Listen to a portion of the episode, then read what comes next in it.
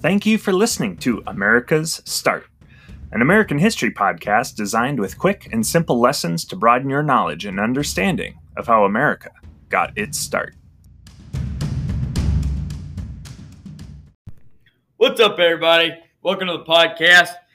Before we get started, pop some popcorn, find a comfy spot on a couch. We will be talking about the food in the Civil War. The topics we will be covering are how they gathered foods, how they cooked the food, what the North ate, what the South ate, and seasonings and spices used in the war. Soldiers got a wider variety of food by foraging and raiding, getting food sent to them by mail, or purchasing food from sutlers. Food was also gathered by people going through the woods and collecting berries and mushrooms. Most of the time, however, food became infested with insects and dangerous types of bacteria. This led to a large waste of food during the war.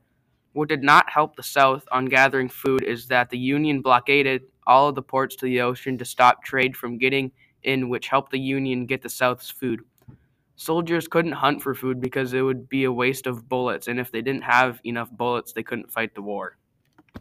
One common dish in the Civil War was skilly-gally, which was hardtack that was soaked in water and fried in fat. The Confederate Army would fry some bacon and put it in water and oatmeal to make a dish called koosh. They made this when they had very little time to cook during marches. A lot of the time, food was cooked over an open flame.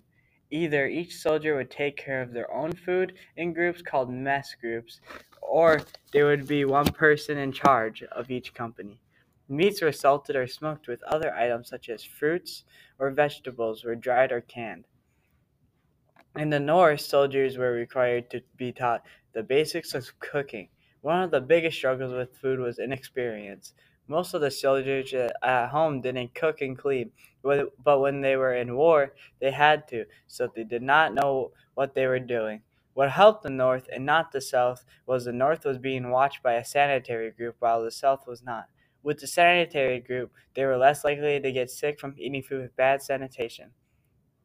The South did not get watched by the sanitary group, which did not have a positive effect on them because they caught more diseases such as vitamin C deficiency and flu like diseases from cooked hands and other body parts. It extremely helped the North because disease was a huge part of the Civil War. Union soldiers were fed pork and beef. Most of the time, the pork and beef was boiled and salted to make it last longer. Pork and beef were also often served with side dishes such as beans or peas. They would also have coffee, vinegar, sugar, salt, and even some dried vegetables and fruits if they were in season. The soldiers had to buy butter and milk to go with meals. The Union soldiers said that they would go make a plate of food and sit down in their groups, and right before they were finished, they would grab a piece of bread for dessert. The Confederates relied mostly on bacon, molasses, cornmeal, tobacco, vegetables, and rice.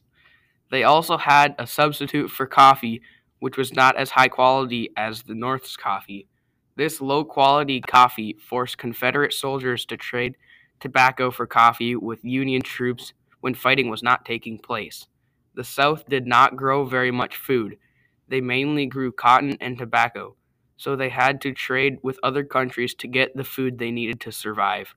After the war started, they planted more food, but it didn't grow in a couple days, so they had to forage for food until it grew. Seasonings and spices.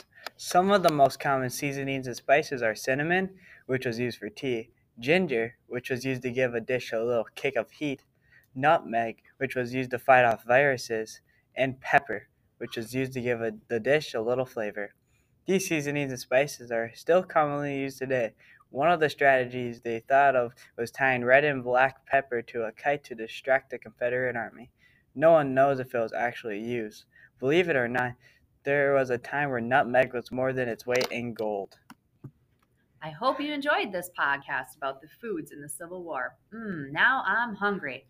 I hope your knowledge on this topic was expanded like Mentos in a Coke bottle? Be quiet. Hey, I don't know about you guys, but I really enjoyed making this podcast. Me too. Me four. Thank you guys for listening.